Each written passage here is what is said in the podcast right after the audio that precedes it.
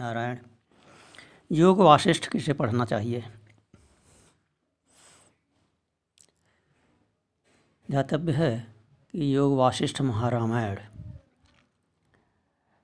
शुद्ध वेदांत ग्रंथ है। इसमें किस्सा, कहानी, चरित्र, विन्यास, अभिनय इत्यादि नहीं है। वेदांत ग्रंथों में भी यह अत्यंत उत्कृष्ट और अत्यंत क्लिष्ट ग्रंथ है। साधारण वेदांत को जानने के लिए भी साधन चतुष्टय की बात कही गई है। साधन चतुष्टय अथवा अधिकार चतुष्टय भी उसे कहते हैं कि यह चार योग्यताएँ जिनमें हो वही वेदांत में प्रवेश करे। वह क्या है? आज शंकराचार्य ने अपने तत्वबोध नामक ग्रंथ में कहा हुआ है नित्यानित्य वस्तु विवेक। है नित्य और अनित्य वस्तु का विवेक। नित्य क्या है? अनित्य क्या है? इसको पहले जान लीजिए, इसका चिंतन करते रहिए। नित्य केवल आत्मा है अन्य जो संसार में वस्तुएँ दिखाई दे रही हैं, जो भी पदार्थ दिखाई दे रहे हैं, जिनकी भी आप कामना कर रहे हैं, वे सब अनित्य हैं। तो यह विचार दृढ़ हो जाना चाहिए पहले।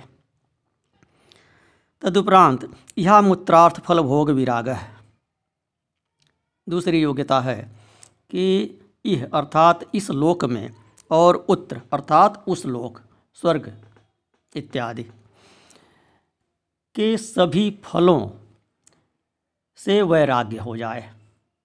इस लोक में तो आप कुछ भी न चाहें, कोई भी भौतिक सुख संपदा न चाहें, केवल इतना ही नहीं, आपके मन से स्वर्ग की भी कामना न रह जाए। स्वर्ग से भी वैराग्य हो जाए। तब वेदांत में प्रवेश करें। तीसरी योग्यता क्या है? समाधि सटक संपत्ति।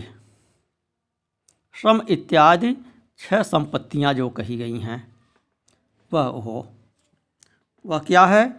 सम, दम, उपरति, तितिक्षा, श्रद्धा, समाधान। प्रत्येक का विश्लेषण करेंगे तो अधिक समय लगेगा, यह अलग विषय हो जाएगा। यहाँ हमें योग वाशिष्ठ के संबंध में सुझाव देना है, इसलिए इसे संक्षेप में बताते चलते हैं। तो तीसरा हुआ श्रम, दम उपर तितिक्षा श्रद्धा, समाधान इत्यादि। यह जो छह संपत्तियाँ हैं, यह होनी चाहिए। यह गुण होने चाहिए। और चौथा है, मुमुक्षत्व चेती। मुमुक्षा, तीव्र मुमुक्षा होनी चाहिए। मोक्ष की कामना होनी चाहिए। तो यह चार बातें जिनमें हों, ये चार योग्यताएँ जिनमें हों, उन्हीं को वेदांत का अध्ययन करना चाहिए, वेदांत का श्रवण करना चाहिए। मात्र कुतूहल के लिए वेदांत अध्ययन करना, ये अच्छी बात नहीं है। तो उसमें भी योग वाशिष्ठ तो और भी उत्कृष्ट कोटि का ग्रंथ है, अत्यंत गूढ़ है, जिसे सामान्य वेदांती को भी समझने में बड़ी कठिनाई है। तो केवल कुतूहल की शांति के लिए योग वाशिष्ठ को पढ़ना ये बुद्धिमानी का काम नहीं है। और दूसरी बात यह भी कि सीधे सीधे योग वाशिष्ठ में प्रवेश करेंगे तो भ्रमित हो जाएँगे। यदि भावपूर्वक उसको पढ़ लिए तो तीव्र वैराग्य हो जाएगा। और वह अनुचित वैराग्य होगा, अपरिपक्व वैराग्य होगा। योग वाशिष्ठ के तात्पर्य के विपरीत होने वाला वैराग्य होगा। क्योंकि श्रीमद् भगवत गीता पढ़ने से ही बहुत लोग अर्थ का अनर्थ कर बैठते हैं। सामान्यतः यह समझा जाता है गृहस्थों में कि बच्चों को गीता न पढ़ने दो, नहीं तो कहीं ऐसा न हो कि ये विरक्त हो जाए। तो बचकानी बुद्धि रहेगी, अपरिपक्व जब पढ़ेगा तो वह अपरिपक्व रूप से विरक्त हो सकता है, क्योंकि उसके ठीक अर्थ को नहीं समझेगा। तो अब यहाँ थोड़ा सा तुलना कर देते हैं श्रीमद् भगवद गीता और योग वाशिष्ठ के पृष्ठभूमि की।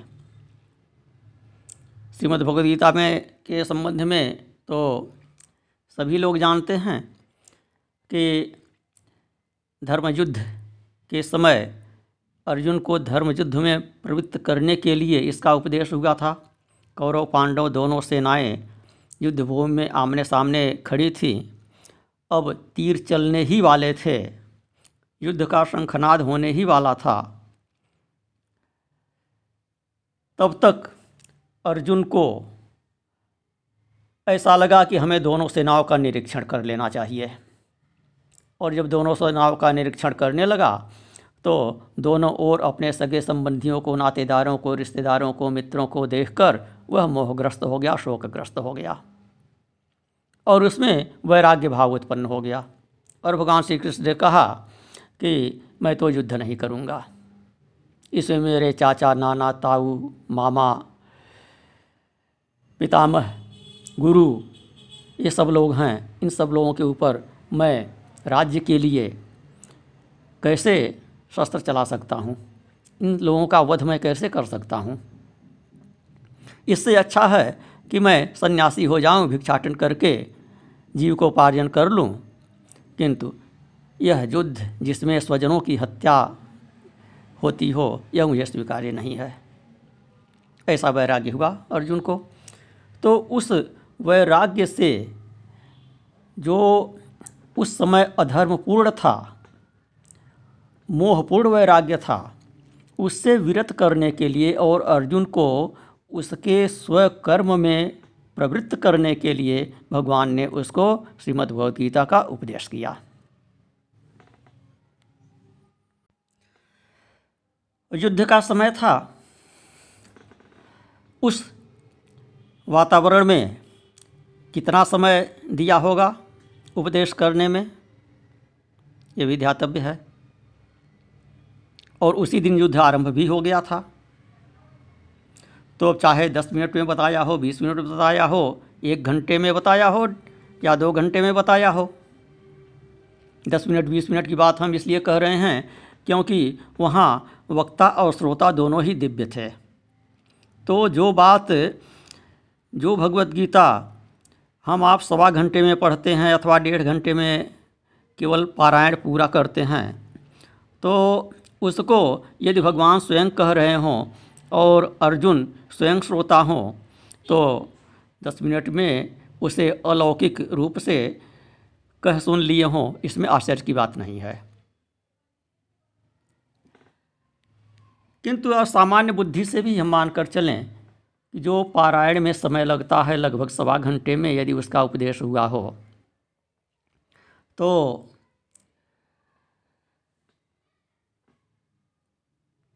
योग वासिष्ठ महारामायण श्रीमद् भगवद गीता की तुलना में लगभग 45 या सैंतालीस गुना बड़ा है। अगर भगवत गीता जितना समय प्रतिदिन योग वाशिष्ठ के उपदेश में लगा हो तो उसमें लगने वाला समय 45 से 50 दिन के आसपास लग सकता था। योग महारामायण में प्रश्न भी भगवान राम के बहुत लंबे लंबे हैं और बहुत गूढ़ विषय भी है। तो स्वाभाविक है कि उससे भी अधिक समय विषय के विवेचन में लगा होगा। दूसरी बात है कि योग वाशिष्ठ महारामायण का उपदेश। सभा में हुआ था, सबके लिए हुआ था।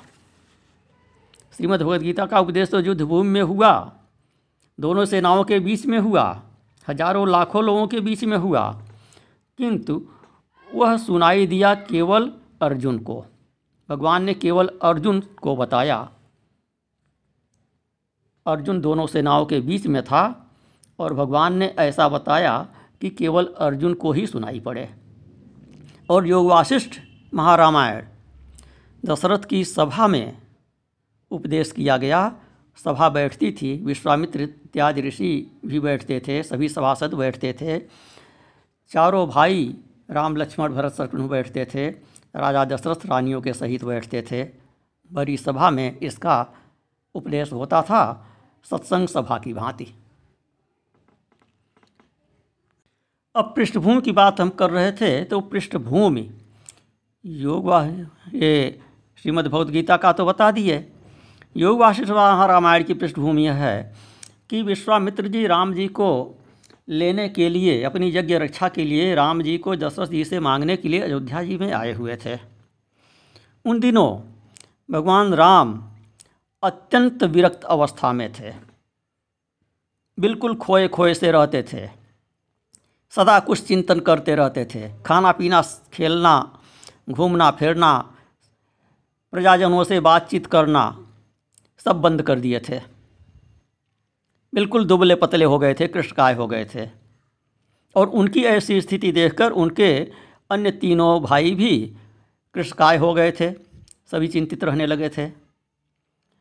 तो विश्वामित्र जी जब राम जी को दशरथ जी से मांगते हैं प्रस्ताव करते हैं। तो दशरथ जी ने कहा कि राम की तो ऐसी स्थिति है इस समय। उसको आप कैसे ले जा सकते हैं, कैसे मैं दे सकता हूँ? तो विश्वामित्र जी राम जी को बुलवाते हैं, कहते हैं, बुलाइए, देखा जाए क्या समस्या है। तो देखे कि श्री राम अत्यंत वैराग्य भाव में हैं। देश दुनिया से उन्हें कोई भी वास्ता नहीं। सब कुछ नश्वर समझ रहे हैं। और केवल ये कह सकते हैं कि ब्रह्मचिंतन में खोए हुए हैं। तो विश्वामित्र जी ने कहा कि इनका उपाय गुरु वशिष्ठ जी के पास है। वशिष्ठ जी इनको उपदेश करेंगे तो इनका यह मोह दूर हो जाएगा। तदुपरांत वशिष्ठ जी ने उपदेश किया श्री राम जी को और वही उपदेश योग वाशिष्ठ महारामायण के नाम से प्रसिद्ध है। तो वह उपदेश भरी सभा में चला और कम से कम तीस दिन तक चला।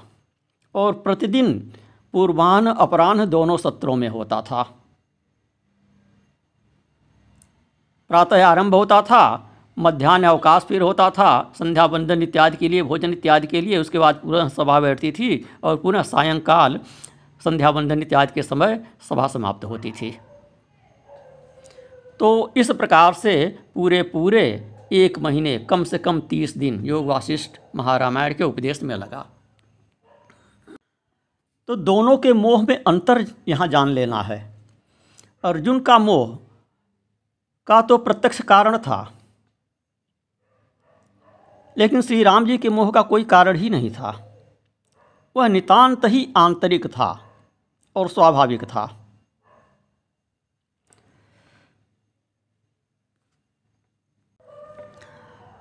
तो दोनों का ही उपदेश श्रीमद् भगवद गीता का भी और योग वाशिष्ठ का भी। उपदेश हुआ, शिष्यों को उनके कर्म में लगाने के लिए, अर्जुन को युद्ध में प्रवृत्त करने के लिए और श्री राम जी को वैराग्य छोड़कर छात्र धर्म का पालन करने के लिए प्रजा पालन में प्रवृत्त करने के लिए। और दोनों में ही अत्यंत गूढ़ वैराग्य की बातें कही गई हैं योग वाशिष्ठ में और अधिक गूढ़ बातें कही गई हैं।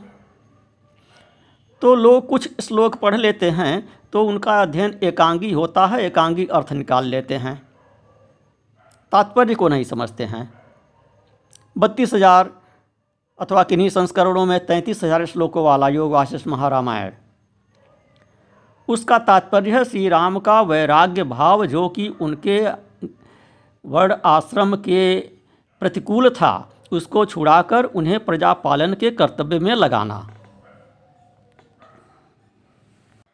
किंतु योग वाशिष्ठ को जब आप पढ़ेंगे, समूचा तो एक बार में पढ़ नहीं सकते हैं, न समझ सकते हैं तो उसमें गूढ़ वेदांत की बातें ही भरी हुई हैं। सृष्टि की नस्वरता की बात भरी हुई है, अथवा नस्वरता की भी नहीं, ये कहिए कि उसमें यह बात भरी हुई है कि यह सृष्टि है ही नहीं। कुछ भी नहीं है। न था, न है, न होगा। इसी बात को समझाया गया है। और इसको समझाते हुए राम का मोह दूर कराकर उन्हें कर्म में प्रवृत्त कराया गया है। तो वाच्यार्थ को लोग समझेंगे नहीं और कुछ अध्यायों का अध्ययन करके एकांगी निष्कर्ष निकाल लेंगे। श्रीमद् भगवद गीता से ही लोग मोहित हो जाते हैं। अर्थ का अनर्थ कर कर बैठते हैं। कोई श्लोक अथवा कोई अध्याय पढ़ लिए, उसी पर अपना निष्कर्ष निकाल लिए। फलतः कोई वर्ण आश्रम धर्म के विरोधी निष्कर्ष निकाल लेता है, कोई उसका वैराग्य युक्त निष्कर्ष निकाल लेता है। तो योग वाशिष्ठ की बात ही अलग है। दूसरी बात यह है कि भगवत गीता में तो अर्जुन शिष्य अथवा श्रोता थे और भगवान स्वयं उपदेशक थे। योग वाशिष्ठ में भगवान स्वयं मोहग्रस्त हैं, शिष्य हैं और उनके गुरु वशिष्ठ जी उपदेशक हैं। तो जहाँ भगवान को ही मोह हो गया हो तो समझिए कि कितना जटिल मोह रहा होगा वह। और उस मोह को छुड़ाने के लिए कितने परिश्रम की आवश्यकता, कितने उपदेश की आवश्यकता पड़ी होगी? गुरु वशिष्ठ को कितना परिश्रम करना पड़ा होगा? तो जो ग्रंथ इस स्तर का है कि उसके शिष्य स्वयं भगवान हैं और स्वयं भगवान के मोह को दूर करने के लिए जिस ग्रंथ का प्रणयन किया गया है उसको साधारण व्यक्ति एकाएक कैसे समझ सकता है?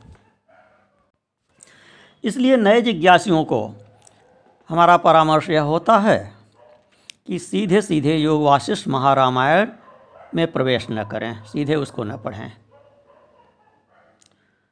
उचित यह है कि ये क्रम बना लें।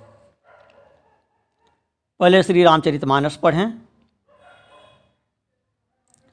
और साथ साथ न्याय शास्त्र का प्रारंभिक ज्ञान लेते रहें, तर्क संग्रह इत्यादि ग्रंथ पढ़ते रहें। आद्य शंकराचार्य रचित कुछ लघु ग्रंथ जो हैं, जो आरंभिक जानकारी देते हैं वेदांत की, जैसे मणिरत्नमाला, तत्वबोध, आत्मबोध इत्यादि। ये छोटे छोटे ग्रंथ हैं। इनको पढ़ें और पढ़ते रहें। इनको हैंडबुक की तरह से, डिक्शनरी की तरह से साथ में रखे रहें, सामने रखे रहें। तो श्री रामचरितमानस पहले पढ़ें साथ साथ शंकराचार्य के इन लघु ग्रंथों को पढ़ते रहें। तदुपरांत श्रीमद् भगवद गीता पढ़ें। भगवद गीता के बाद श्रीमद् भागवत पढ़ें। तदुपरांत अन्य वेदांत ग्रंथ पढ़ें। उपनिषद इत्यादि पढ़ें और अंत में योग वाशिष्ठ में प्रवेश करें। क्योंकि योग वाशिष्ठ उपनिषदों से भी अधिक क्लिष्ट है। अत्यंत रहस्यमय है। मनोविज्ञान की उच्च कोटि की जानकारी होनी चाहिए योग वाशिष्ठ को समझने के लिए। इसमें भौतिकी, अंतरिक्ष विज्ञान रसायन विज्ञान इत्यादि संबंधी गूढ़ रहस्यों का कथन है। तो तात्पर्य यह कहने का है कि योग वाशिष्ठ को मात्र कुतूहल की शांति के लिए न पढ़ें। अन्य आध्यात्मिक ग्रंथों को, उपनिषदों को पढ़ने के उपरांत इसे पढ़ें। तो अधिक आनंद आएगा, बहुत आनंद आएगा, अत्यंत आनंद आएगा। किंतु सीधे सीधे प्रवेश करेंगे तो या तो कुछ भी समझ में नहीं आएगा, अथवा थोड़ा सा एकांगी समझकर अर्थ का अनर्थ कर बैठेंगे। नारायण।